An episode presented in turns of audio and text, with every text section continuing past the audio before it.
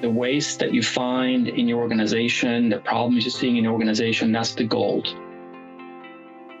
All we're doing is solving for our critical business challenges using a different way of doing it, thinking differently about how, using native services, microservices design patterns, leveraging these new technologies it's not something that you do on the side. It's something that we all need to go and do. We just need to be really, really stubborn on not just doing it the way we used to know how to do it.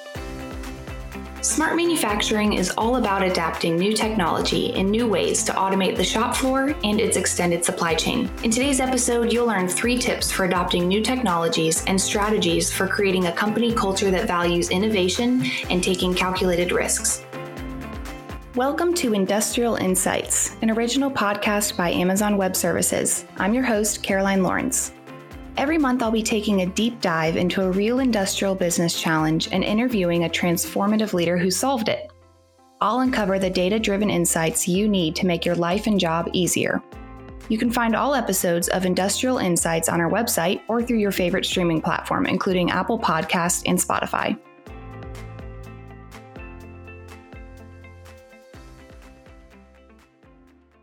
So, to start off, I'd like to welcome our first guest to the show, Magnus Åkesson, CIO of GE Power. Magnus, can you give us a quick background on GE and what you do in your role there?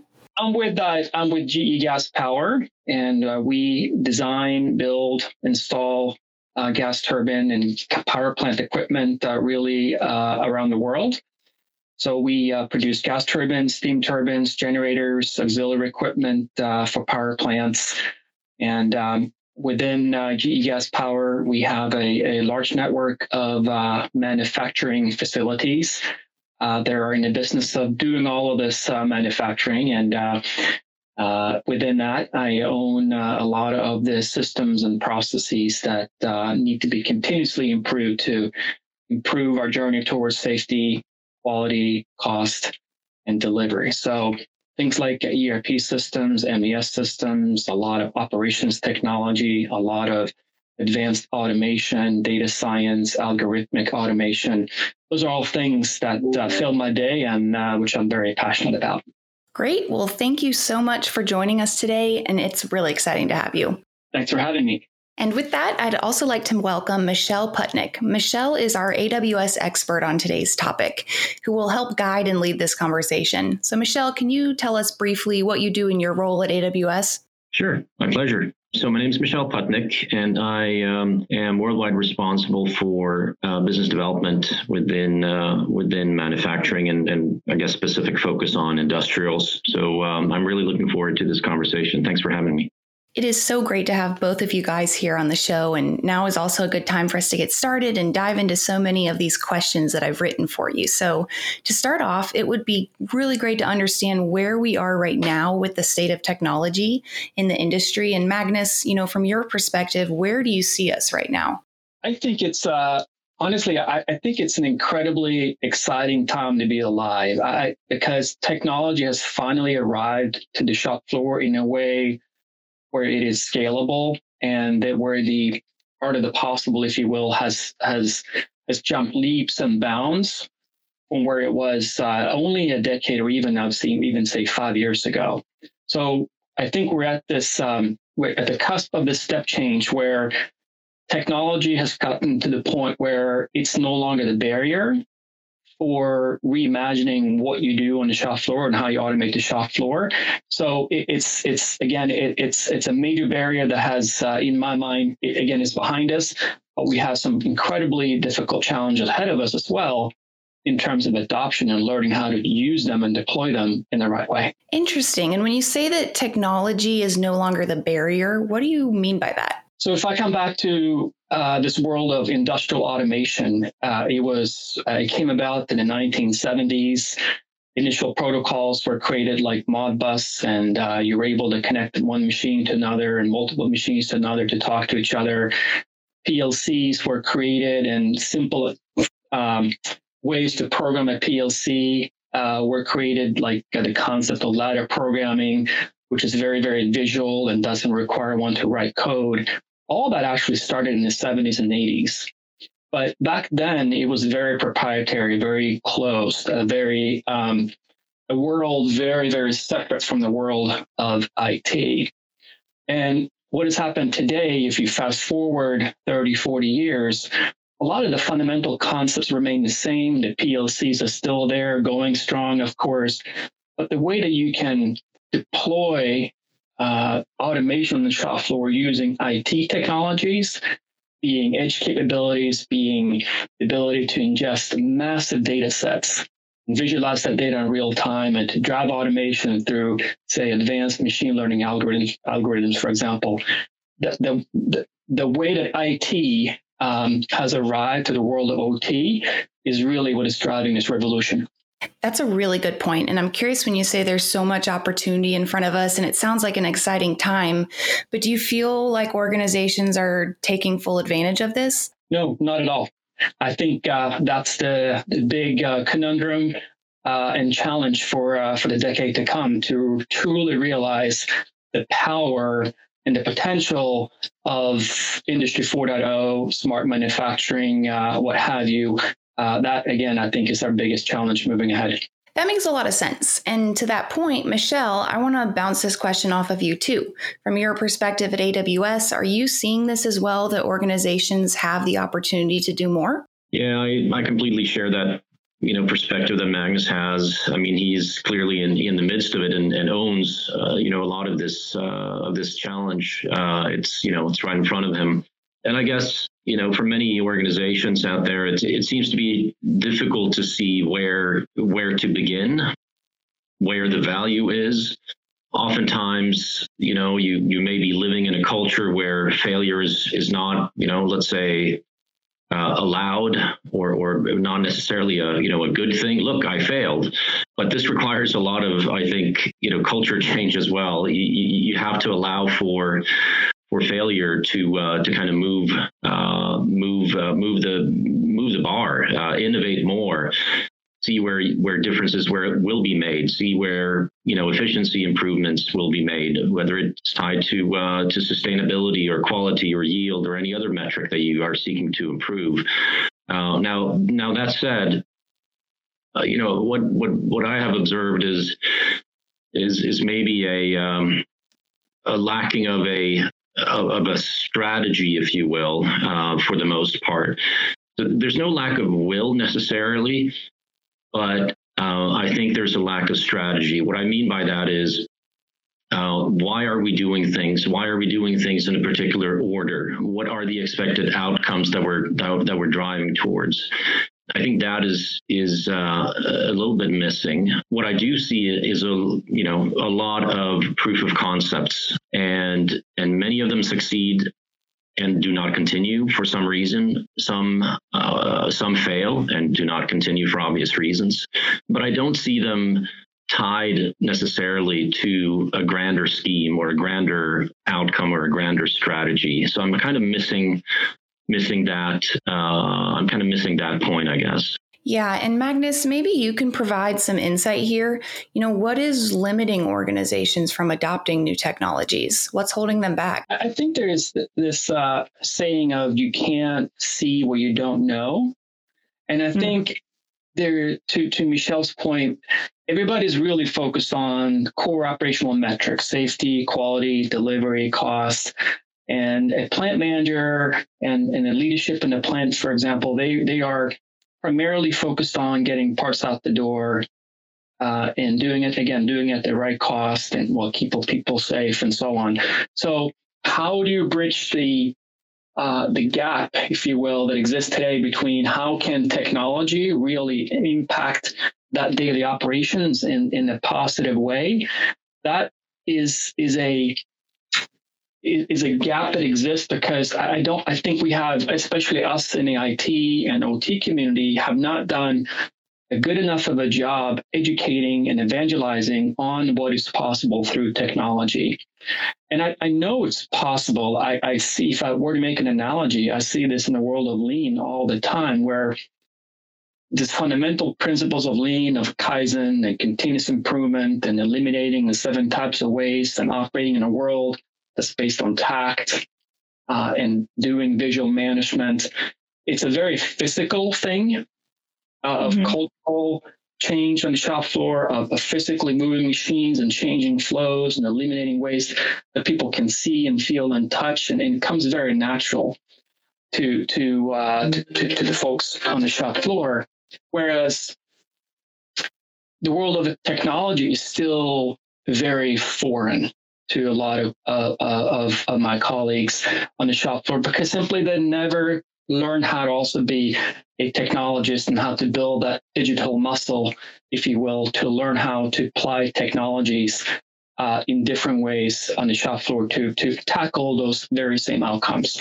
So I think we in the industry have to do a much better job on evangelizing, educating, uh, leading by doing, and uh, really driving that uh, awareness that at the end of the day, um, everybody has to build that digital muscle so you so you can see what's possible and embed it in your day-to-day operations. So now we have a better understanding of the current state of technology and we know the importance of reimagining what's possible. But I think the hard part is figuring out how to get there.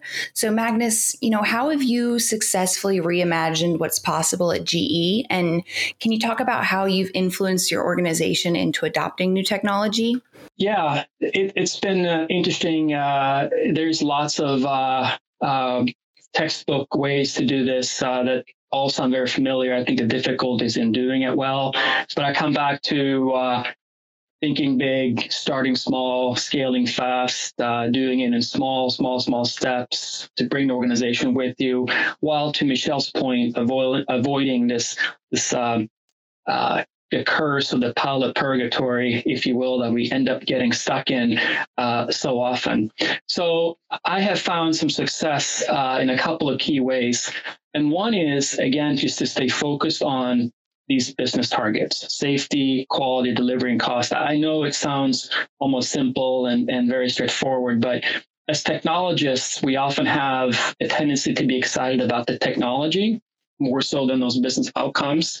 And mm. so finding ways to draw the line, a very direct red line between, say, scrap and re- rework reduction, uh, to how you can automate a certain activity on the shop floor to have a material um, impact on that target is uh, is hard work, but you have to be very very disciplined, and at the same time, uh, do work that, as I like to call it, gives the operator a better day.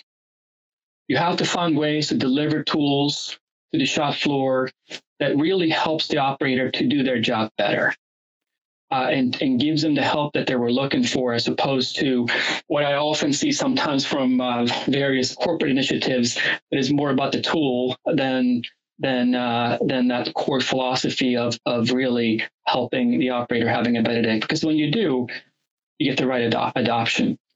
And the third and final area where where I, I think I've seen some some important uh, lessons learned is you know, most industrial manufacturers have an incredible amount of legacy. I mean, I personally have systems, uh, mainframes from the 60s still, 70s, wow. 80s. Every decade uh, is still represented on our shop floors. And that legacy is holding us back. Hmm. It's so massive, so monolithic that just learning or, or trying to figure out where to start, it's just really overwhelming. But in our partnership with AWS, I think we've, seen, we've seen a, a huge, uh, hugely capable tool in our toolbox, which is cloud native services at the edge in the cloud that you compose into uh, small digital capabilities using microservices design patterns that is allowing us to tackle that legacy in small steps and delivering outcomes along the way. And we never had that before. We've always been struggling with taking one monolith, replacing with another on a modern tech stack. And that is has been the real game changer. It's giving us this business agility uh, and the flexibility we need to really tackle this in small, small, small steps and getting real outcomes along the way. As a leader, what did you learn about the culture of your company through this? You know, you mentioned it was overnight. So that to me sounds like you got everybody on board quickly to accept this, which is quite an accomplishment. Um, how did you do that? Can you talk through your process? I think the most important part is this idea of collaboration and mission based teams where all the functions come together, being very focused on the outcome. You park your titles, your roles uh, at the door, you bring your skills to the table, and you work collaboratively in this digital uh, and physical world of where you take a physical process on the shop floor and you reimagine it uh, through all the different skill sets that come to the table the quality engineer, the design engineer, the developer, the OT engineer. Everybody has to work together and unlearn some of the things they, they uh, knew from the past to rethink how to do it again using cloud native services. So that is it's that teamwork and mission based team structures that really make the difference between going fast, getting outcomes, getting excitement organization, getting it right uh, quickly. Uh, that that to me is is number one. I love how you just said unlearning what you know. I think that's really interesting. And what do you mean by that? How could someone unlearn what they know? Yeah, it's uh, I, I mean, I grew up um, uh, uh, in in in a world where the the the mainframes were still there and client servers were still there, and you learn how to think about, say, IT architecture in a certain way, and that thinking, those design patterns for how you build an IT system, uh, is what's resulted in this majestic mountain of monoliths that we now have uh, on the shop floor as compared to the new ways of thinking.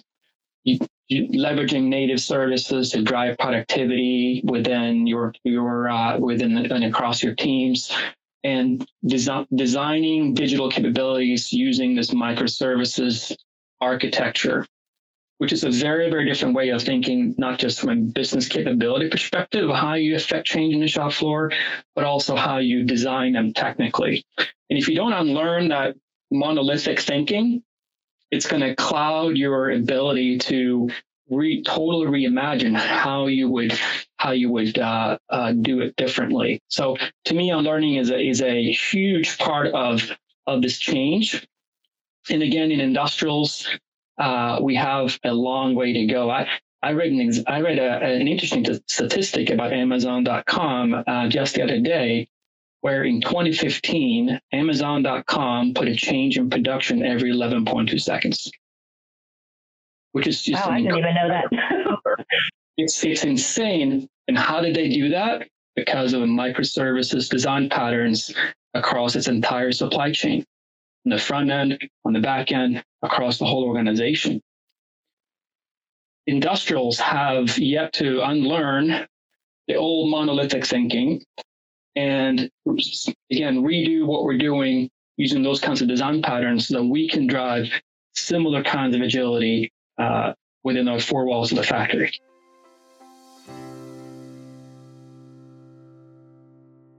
Hey, Magnus, uh, I want to pick up on something you said there. You know, you're talking about these services and you're, you're speaking of them for native services. You're speaking of them as if you are very much a, I mean, by definition, you know, within your company, you, you are builders, you, you build stuff. But it sounds to me that you're taking a very builder centric approach also to this particular problem uh, or challenge that you that you face. Now, there are off the shelf solutions, you know, in this context. There are some you know platforms that you may be able to use and extend with off the shelf solutions but you are you're choosing to build for the most part is is what i'm hearing is that is that is that true or am i just imagining things I, no i think that's uh, very accurate uh, that whole balance is shifting a lot more towards buy versus build for for some very specific reasons absolutely and you have, you know, in that in that context, if we just stay on that topic for a little bit, you know, what are what are some of the main reasons for for you to to look at it this particular way? It's a couple of them, uh, and, and first I want to say I'm not against buying things where if it's shall we say, somewhat commoditized. Uh, it's a critical digital capability like uh, machine monitoring and visualization, for example. There is a million and one products out there where uh, we, we, we just don't have the time, the teams to go and build uh, similar capabilities. So there's always the need to insert uh, third party solutions. But there's a couple of things here that really uh, are drive is driving me to control a lot of my uh, my future, if you will, by by building. The first one is just our data. There are thousands of vendors who uh, proclaim, and rightly so, they have good products to be your smart manufacturing platform. Uh, but what happens a lot is that uh, when you do that, when you invest in someone else's platform, even it may not be the intent always, but you lose control of your data. And you start bounding yourself, what you can do with the data with the, within the boundaries of the capabilities of that platform. Uh, and also, I see a lot of hardware vendors on the shop floor. They're trying to build their own uh, uh, digital services, uh, business models, and move from selling hardware to uh, selling outcomes and, and services. And so they want your data so they can sell you back a service. So one reason is I, I just want to own and control my data. And if a third party solution isn't open, doesn't allow me to control my data, I can, I can pass it in and out uh, to do some automation. That's great.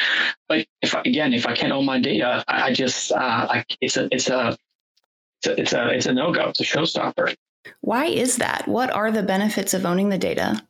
the data is the gold. Uh, that is everything that we talked about, starting with where we started this conversation, even with industrial automation in the 70s. That's all about automating a process with data.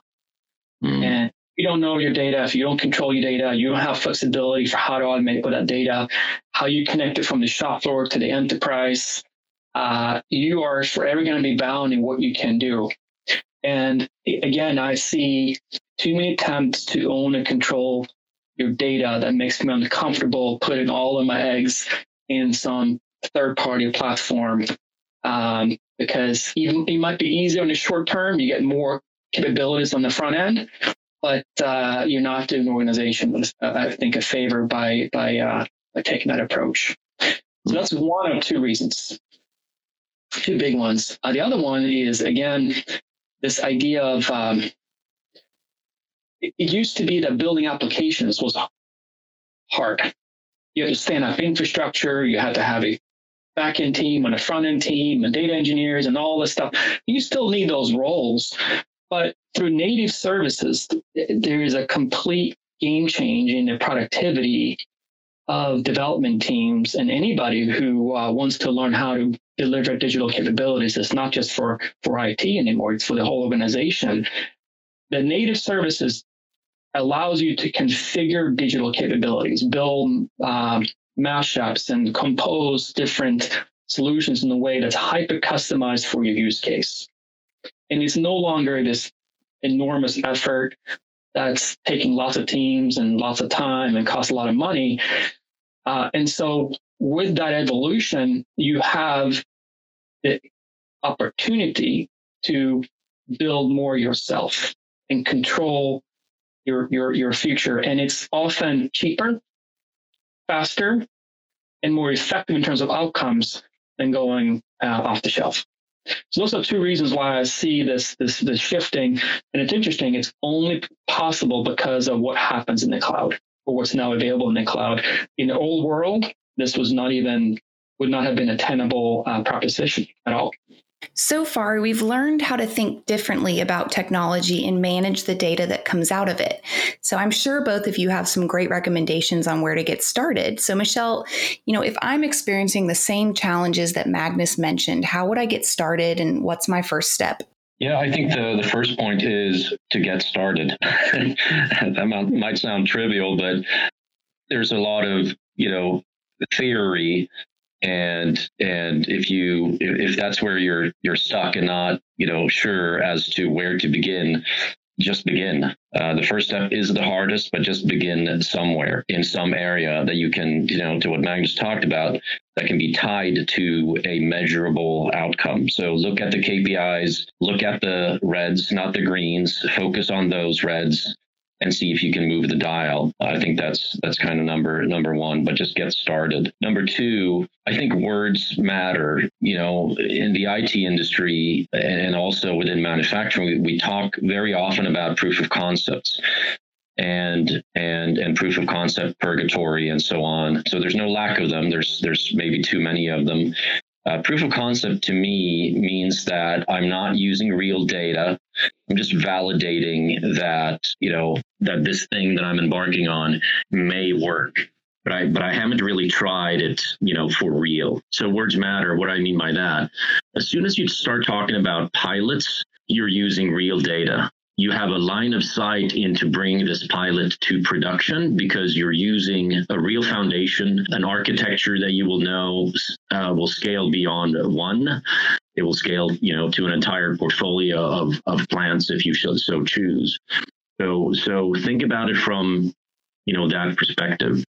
Maybe you don't choose to define it by a word, but at least when you are defining the scope, think about it from the perspective of I want to prove this with with my data that is being created every single second on the shop floor and I'm going to run it through this this process I'm going to run it through this challenge and I'm going to measure what the outcome is, and I'm going to see if it makes a dent, you know, into uh, into one to, one of the KPIs that I'm measuring this against. I think that is is critical as as well.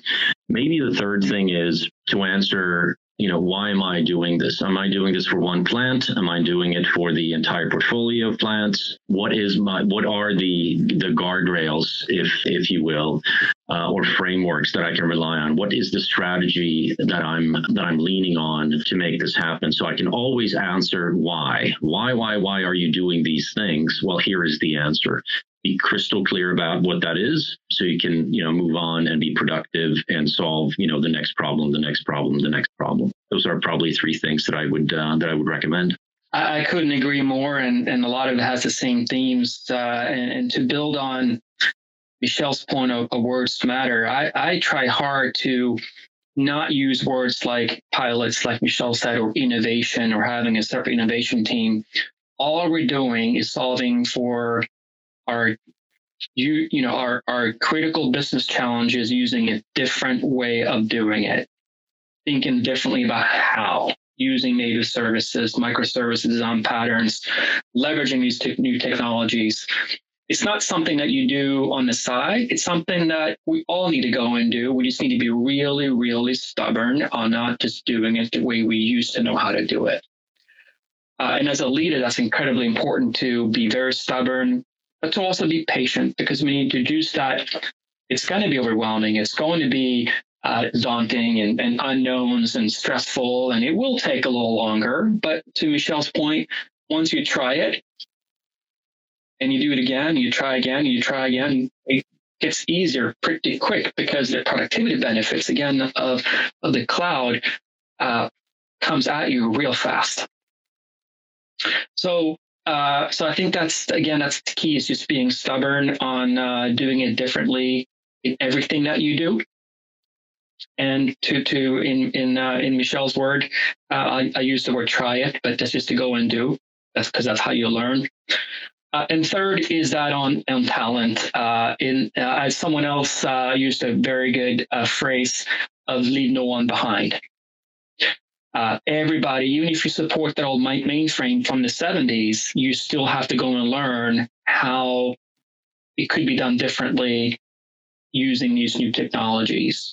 So everybody needs to uh, be all in on learning. And it's not just, again, in IT and in OT. I really think that this digital muscle uh, needs to expand way, way beyond beyond IT, and uh, everybody needs to learn how to become a technologist uh, to some degree, learning how to manipulate and wrangle data through code or or uh, low code environments, for example.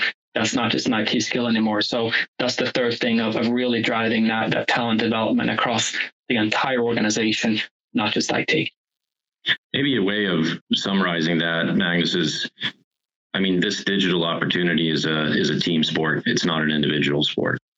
Very well said. Thank you for listening to Industrial Insights. If you enjoyed today's show, check out the show notes for a featured resource on this topic. And if you have a question, send it to our team of experts at industrialpodcast at amazon.com.